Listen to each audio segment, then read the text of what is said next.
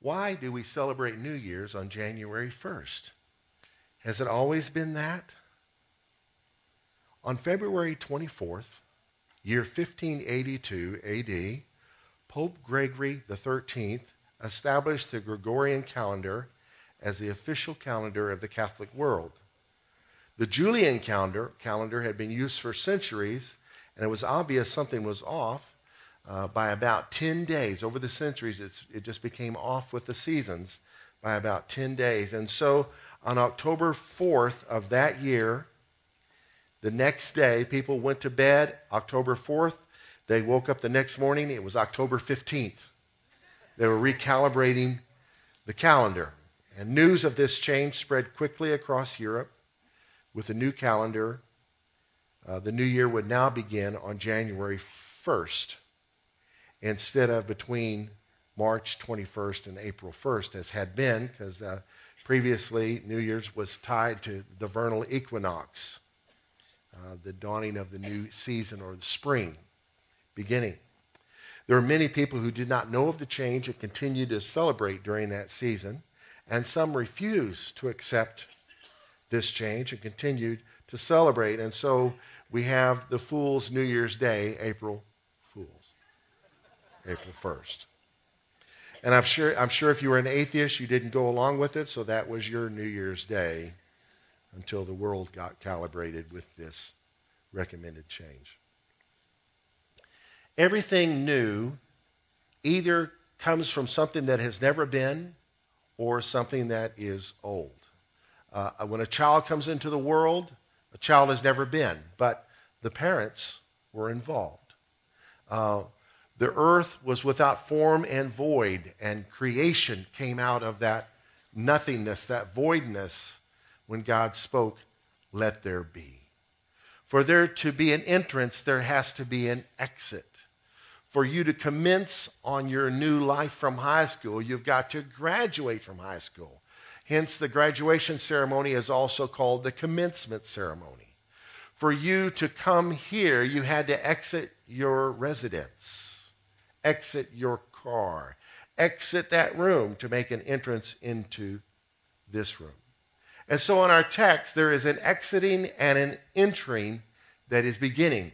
Here, Christ has taken on the sins of the world and died to pay for our redemption and risen from the dead, and he's proven himself alive, but he's about to leave.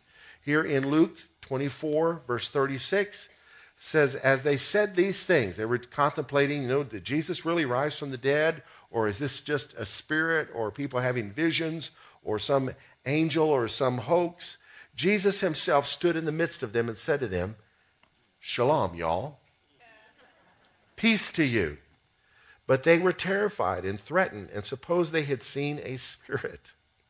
Verse 38 He said to them, Why are you troubled and why do doubts arise in your hearts? Behold my hands and my feet, that it is I myself. Handle me and see, for a spirit does not have flesh and bones, as you see I have. When he said this, he showed them his hands and his feet, his scars healed from the wounds. And while they still did not believe for joy and marvel, he said to them, Have you had any food here? So here's an additional proof of his resurrection. So they gave him a piece of broiled fish and some honeycomb. Who does that sound good to right now? He took it and ate it in their presence. Um, I've not had much fish and honey, but I know fried chicken and honey is real good. Gospel bird. Verse 44 Then he said to them, These he ate it in their presence, so a spirit can't do that. So he said, These are the words which I spoke to you while I was still with you, that all things must be fulfilled which were written in the law of Moses and the prophets and the Psalms concerning me. If you read Psalm 22, that's definitely a prophecy about uh, what he went through on the cross. He fulfilled these things. And he opened their understanding, verse 45, that they might comprehend the scriptures. They could see him in the Old Testament. Then he said to them, Thus it is written, and thus it was necessary for the Christ to suffer and to rise from the dead the third day, and that repentance and remission of sins should be preached in his name to all nations, beginning at Jerusalem. And you are witnesses of these things. Now, notice verse 49 Behold, I send the promise of my Father upon you, but tarry in the city of Jerusalem until you are endued with power from on high. So I'm going to leave. You guys don't leave too. You got to stay here. They're within eyesight of Jerusalem, being the area of Bethany uh, around the Mount of Olives. Um, wait till you're endued with this promise, power from on high. He led them out as far as Bethany, and he lifted up his hands and blessed them. Maybe he did Numbers six, you know, the priestly blessing. The Lord bless you and keep you. Now it came to pass while he blessed them that he was parted from them and carried up into heaven. So while he's speaking blessing, he begins to ascend. And they worshiped him. Why? He's God. They recognize him for who he is. They worshiped him and returned to Jerusalem with great joy and were continually in the temple praising and blessing God. Amen. So that's an ending. And something is about to begin that doesn't become evident until Acts chapter 2, which we won't get into that this morning. We will on another day. Now, Luke also wrote the book of Acts, or the Acts of the Apostles, or the activities of the Holy Spirit. The book of Acts could be called the second book of Luke. Um, he also wrote it, kind of starts it out the same way. After his introduction, he goes into the story, verse 4. Being assembled together with them, he commanded them not to depart from Jerusalem, but to wait for the promise of the Father, which he said, You've heard from me. For John truly baptized with water, but you shall be baptized with the Holy Spirit not many days from now. Therefore, when they had come together, they asked him, saying, Lord, will you at this time restore the kingdom to Israel? He said to them, It is not for you to know times or seasons which the Father has put in his own authority, but you shall receive power, power from on high, when the Holy Spirit has come upon you, and you shall be witnesses to me in Jerusalem and in all Judea and Samaria and to the end of the earth. Now, when he had spoken these things while they watched, he was taken up, and the cloud received him out of their sight. In another place, he predicted his departure and here it is happening. He said, It's needful for you that I go away, for if I don't go away, the Comforter will not come. He even said, It is better for you that I go away. Why? Because when he was here in his earthly body, everything was geographically centered on his physical presence. To get to him, you had to go to Galilee or Judea. You had to travel great distances, some people did, to get to him. But now, through the Holy Spirit and through multiple members of his body, he is ministering everywhere through us, no longer centered on a specific geographical location. Isn't that good? So that's the beginning of the new thing. But the new thing didn't begin till the ending of the old thing. 2017 did not come till 2016 was over. It's a simple point. So, what I'm going to share today isn't just relating to the new year, but I believe it relates to life in general. Some principles that I believe will enhance your life. So, I want to wish a happy new life to you. The old life is erased, it's gone. New life has begun. In fact, new life begins every day. Lamentations chapter 3 says, the Lord's mercy, Through the Lord's mercies, we are not consumed because his compassions fail not. They are new every morning. Great is your faithfulness. Always faithful, always true. Isn't that good? So here's some truths to contemplate. One is God knows the end from the beginning. Acts 15:8 says, "Known to God from eternity are all his works."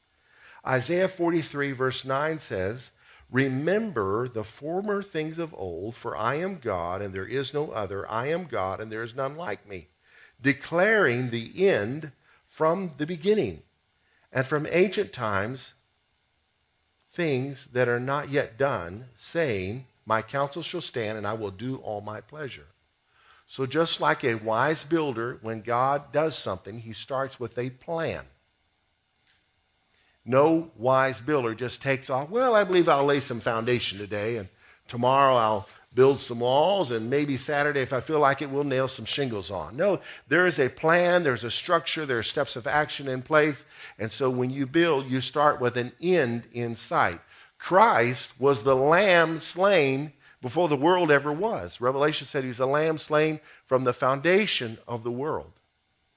So before the world began, Christ began, uh, God began with his intent. Christ to die for the sins of the world. Then he backed up to the beginning, leaving steps for us to walk in and establish his creation. So when the fall of man happened, God didn't go, oh no, let's have a committee meeting. What are we going to do? Jesus, would you please go and do something about this mess? No, it was the plan. He knew what would happen would happen so that he could implement this plan. Why? He's building for him a nation of people that will love him and serve him based on their choice as he empowers them. Not because he's got them chained, not because we're automatons, but because we've been redeemed. We've got a reason to love him. And uh, heaven will not become earth too, because it will be populated with people whose hearts have been captured by their Savior and Redeemer, the risen Lord Jesus, who was slain before the world ever was in the plan of God, carried out in Jerusalem centuries later. So that was the beginning, that was an ending, the completion of the vision, which began a new mission, the dawning of the day of the church of Jesus, of which we are a part. Aren't you glad to be part of that? And we're going somewhere too. One day there's coming an ending. There's a judgment day coming. In fact, at this Mount of Ascension, angels appear and predict his return. This same one who you've seen go away will come back like he went away, which means he left bodily. He's going to come back bodily. So don't let somebody lie to you and say Jesus came back in 1940, 13 or something. No, he hasn't come back yet, but he is coming back.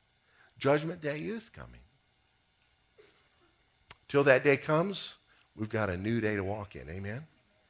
And so this is a principle that we've got to remember. God knows the end from the beginning. He doesn't go into shock. If he's angry, he's angry for our benefit. Thank God his anger is but for a moment.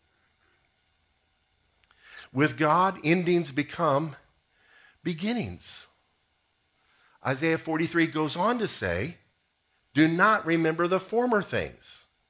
Now, previously in verse 10, he said, Remember the former things. And then he tells why. I'm God and I don't change. There's nobody like me. But then everything else, he says, do not remember the former things, nor consider the things of old. I will do a new thing. Now it shall spring forth. Shall you not know it? I will make a road in the wilderness, a road where there's no road, and rivers in the desert, a place where there's never any rivers. He's going to do these new things. It's his promise. So, what in your life has come to an end? And you've said it's all over. No, it's not all over. Just that part of your life is over. Now you've got the rest of your life. Today is the first day of the rest of your life. You got the rest of your life to end. Maybe you're in a season of mourning like I am. Thank you so much for the flowers, the gifts, the outpouring of love, the cards, the handwritten letters and notes. Uh, they're, they're, they're awesome. I never understood the value of those things until I was on the receiving end. Pretty powerful. Thank you for your love for us. So maybe you two are in a season of mourning, this, the ending of something good. Don't want to erase your season of mourning. You can't rush through it. You just can't. Just embrace it and let it happen as it happens. But know this assured you have a future. Your life's not over. You're still here. Maybe something horrible has come to an end. Thank God. In Greyhound, she's gone or he's gone or it's over. You're not over. Comedian said it's not over till you know who sings, and somebody saw her down at Jenny Craig the other day.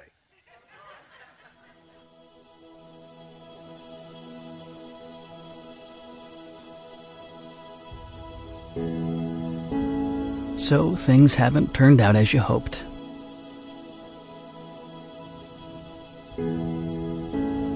life took a turn. A bump. A darkened sky. And at times it may have seemed there was no hope.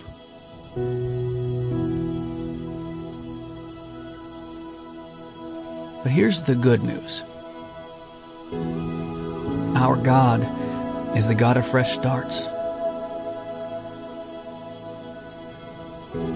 Our God is the God of new beginnings.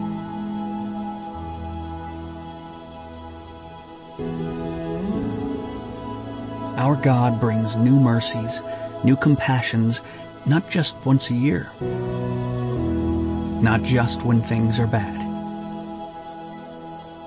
but every single morning.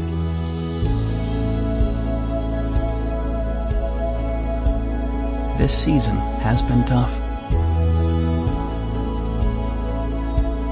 And for many of us, things will never be the same.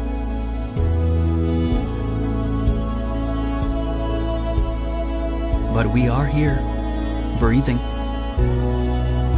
maybe smiling, or crying, or shouting, or laughing. But we are here, feeling, maybe fighting, or cheering, or seeking, or grieving, but we are here, living. And we are not alone. Our God is here. Our God is with us. And our God is the God of new creations.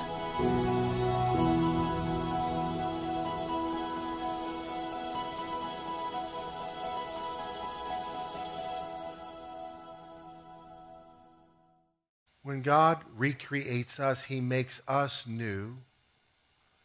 That means old things have died, all things have become new. Therefore, if anyone is in Christ, 2 Corinthians 5:17, he or she is a new, can we say new? New creature, new creation. Old things have already happened, passed away. They're not dying, they're already dead. You need to take that into account. My, my old life is over. Behold, all things, everything, have become, not going to become, it has become new. Now, here's the thing many times we don't walk in the newness God has for us. In water baptism, we are uh, acting out what Christ did for us on the cross. He died for our sins and was buried and rose from the dead. We are buried uh, we bury our old person, our old past, in a watery grave and rise up to walk in what the Bible calls the newness of life. We have become new, but if you don't believe it and, and, and live like you believe it, you're not going to experience the fullness of it. To embrace new living, we, we erase old living. A lot of churches will be reading this today, New Year's Sunday, Philippians 3:13. Brethren, I do not count myself to have apprehended, but one thing I do. Can we say one thing? Forgetting those things that are behind and reaching forward to those things which are ahead. I press toward the goal for the prize of the upward call of God in Christ Jesus. You cannot go forward if you're going backward. You cannot drive safely looking out the rearview mirror. There's a reason the rearview mirror is smaller than the windshield. We learn from the past, but we still have a future ahead. You cannot retreat and live the rest of your life in seclusion, afraid of risking making a mistake. Things happen. You cannot take the full blame for all the hardships in your life. God, God carries some responsibility. He knows stuff, and He walks us through stuff and allows us to make mistakes. But to blame yourself all the time, Jesus died on the cross for my sins against myself, as well as the sins of others against me. Receive the fullness of what the cross has done to put an end to the past so that we can live for the future. And one day, God will make everything new again. Revelation 21 5. He who sit on the sitteth on the throne saith, Behold, I maketh all new things neweth. And he saith, Write, for these words are faithful and true. What words? I make all things new. Look, realize this. I make all things new. One day there will be no more tears, no more sorrow, no more shame, no more pain, and no more death, and no more loss, no more disappointment. But between here and then, we've got some stuff to walk through. So let the past be the past. Stop pining for a better past. That's a waste of time. You know, today will be past tomorrow, and if you spend time today focusing on all your regrets, then tomorrow you're going to regret today. So if you want to live a life free of regrets, stop doing things that you regret, that you will regret tomorrow, like focusing on all your regrets. All right, I think you got the message. Happy new life to you involves embracing the future, but erasing the past. Now, this doesn't mean there's not reconciliation that can take place. This doesn't mean we don't have a, a chore to reconcile with people. Maybe somebody's uh, so toxic you can't be near them. There is a time for making room for Jesus. I understand that. If somebody's slapping you around and you've turned the other cheek already, don't keep going back for more. Just, you know, make room for Jesus in the situation. But guard your heart from having grudges. I was afraid. afraid, I guess, of failing, maybe. I regret all the time I wasted, not saying yes to things. It's something I've always wanted to do since I was little. Time slipping away, I mean, that's probably the worst feeling in the world, right?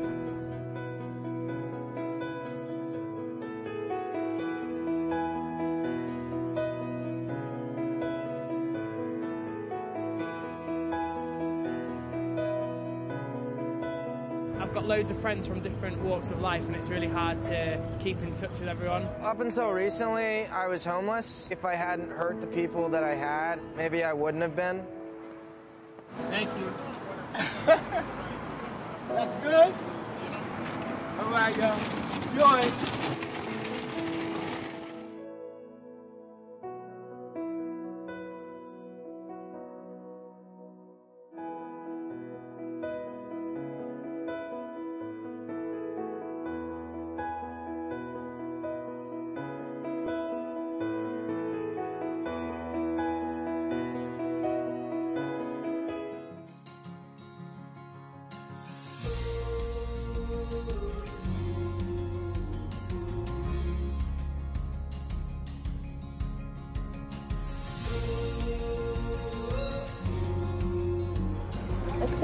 Feels feels like where I want to be.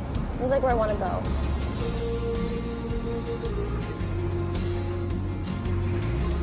That it's not my regret anymore. It's hopeful. It means there's possibility.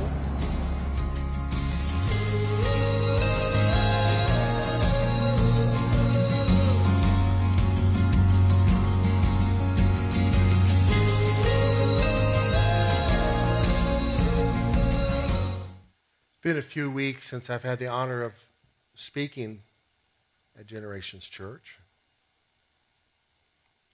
Breaks like that are usually good, and revelation is fresh when I get back up here. But it wasn't the case until yesterday evening.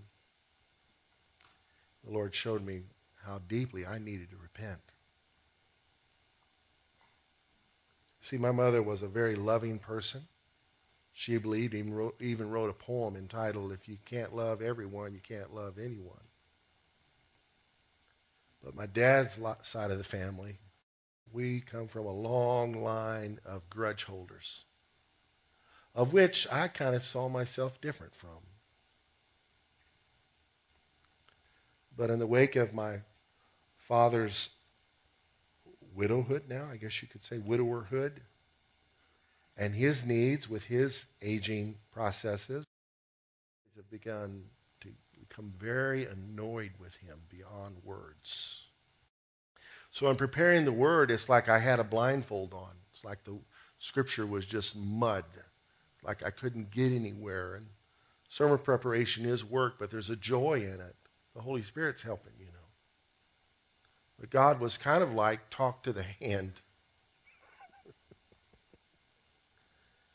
Until I got on my face and faced the fact I was the worst of grudge holders in the world. Just own up to it. And fully repent. Did joy come? Freshness come? And I think actually a change of life that I needed to come. From time to time, I, the last few years, I've encountered God's presence and enjoy Him in worship. But with that always comes an awareness of how hard my heart has been. It's like, Lord, where, you know, just like he's, He reveals to me I've got a hard heart. Lord, where's this coming from? And, and this was it grudge holder. Oh, I would never hold a grudge against you, never hold a grudge against my neighbors, never hold a grudge against uh, a person for their race or or anybody I'd have to confront. I wouldn't hold grudges. I just don't.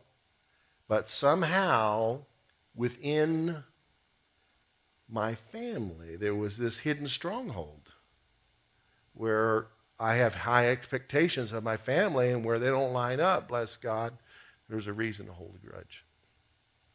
James 5, verse 9 came alive, which says, Grudge not one another, lest you be condemned for the judge stands at the door.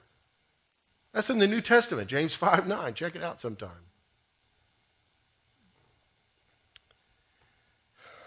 When I repented, such joy and peace came, and the study just, just began to flow. So it's my heart that if anybody here, you know, maybe I'm the only one in Granbury, but there's anyone in generations, you know you've got an issue with grudges or, or maybe, how about this? There's some people in your family that have problems with grudges. Chances are, if that's the case, you may too. But you've justified it because it's your family. It's almost like the Word of God applies to everybody else, but not the people at home. Not in the people in your place of origin. Those rednecks, bless God, better line up with the truth.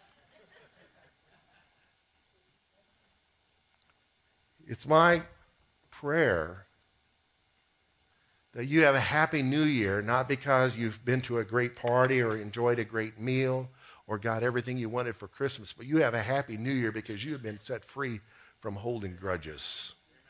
So my prayer is my prayer is before the sun sets down today, do business with God if you've got a problem with grudges. Or maybe you have some good reasons to hold some grudges. Maybe somebody's giving it to you right now. I mean, it's hurting you right now. It's not just something in the past.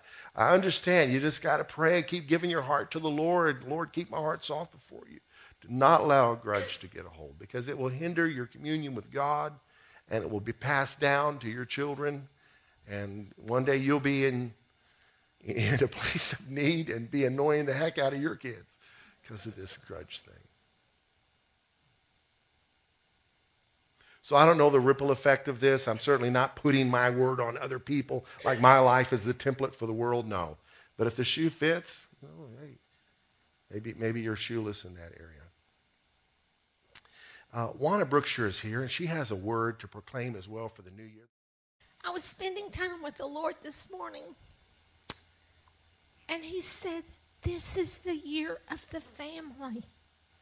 This is the year of the family. And he spoke it to me again and again and again.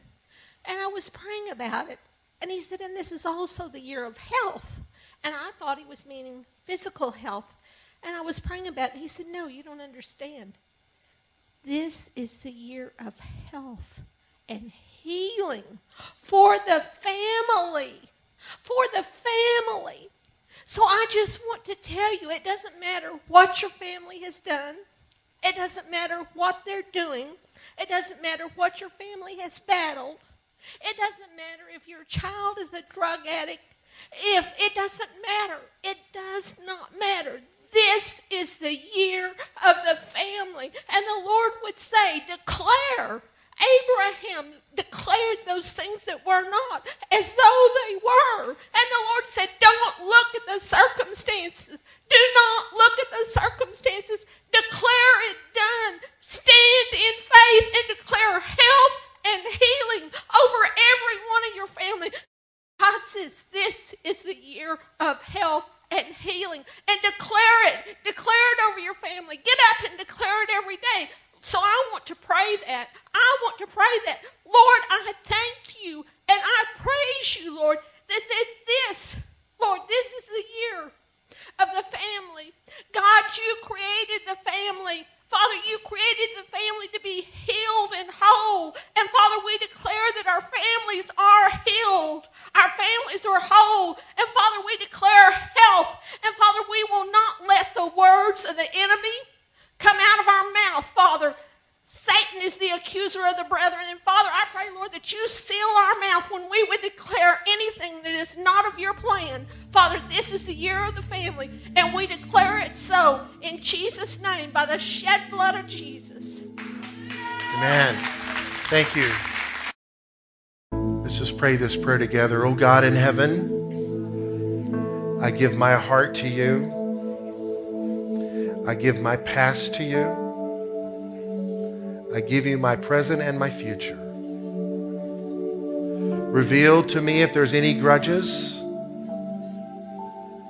that would keep me tied to the past and lock me out from my future. In Jesus' name. Amen. Happy New Year, folks. Happy New Year. Happy New Year.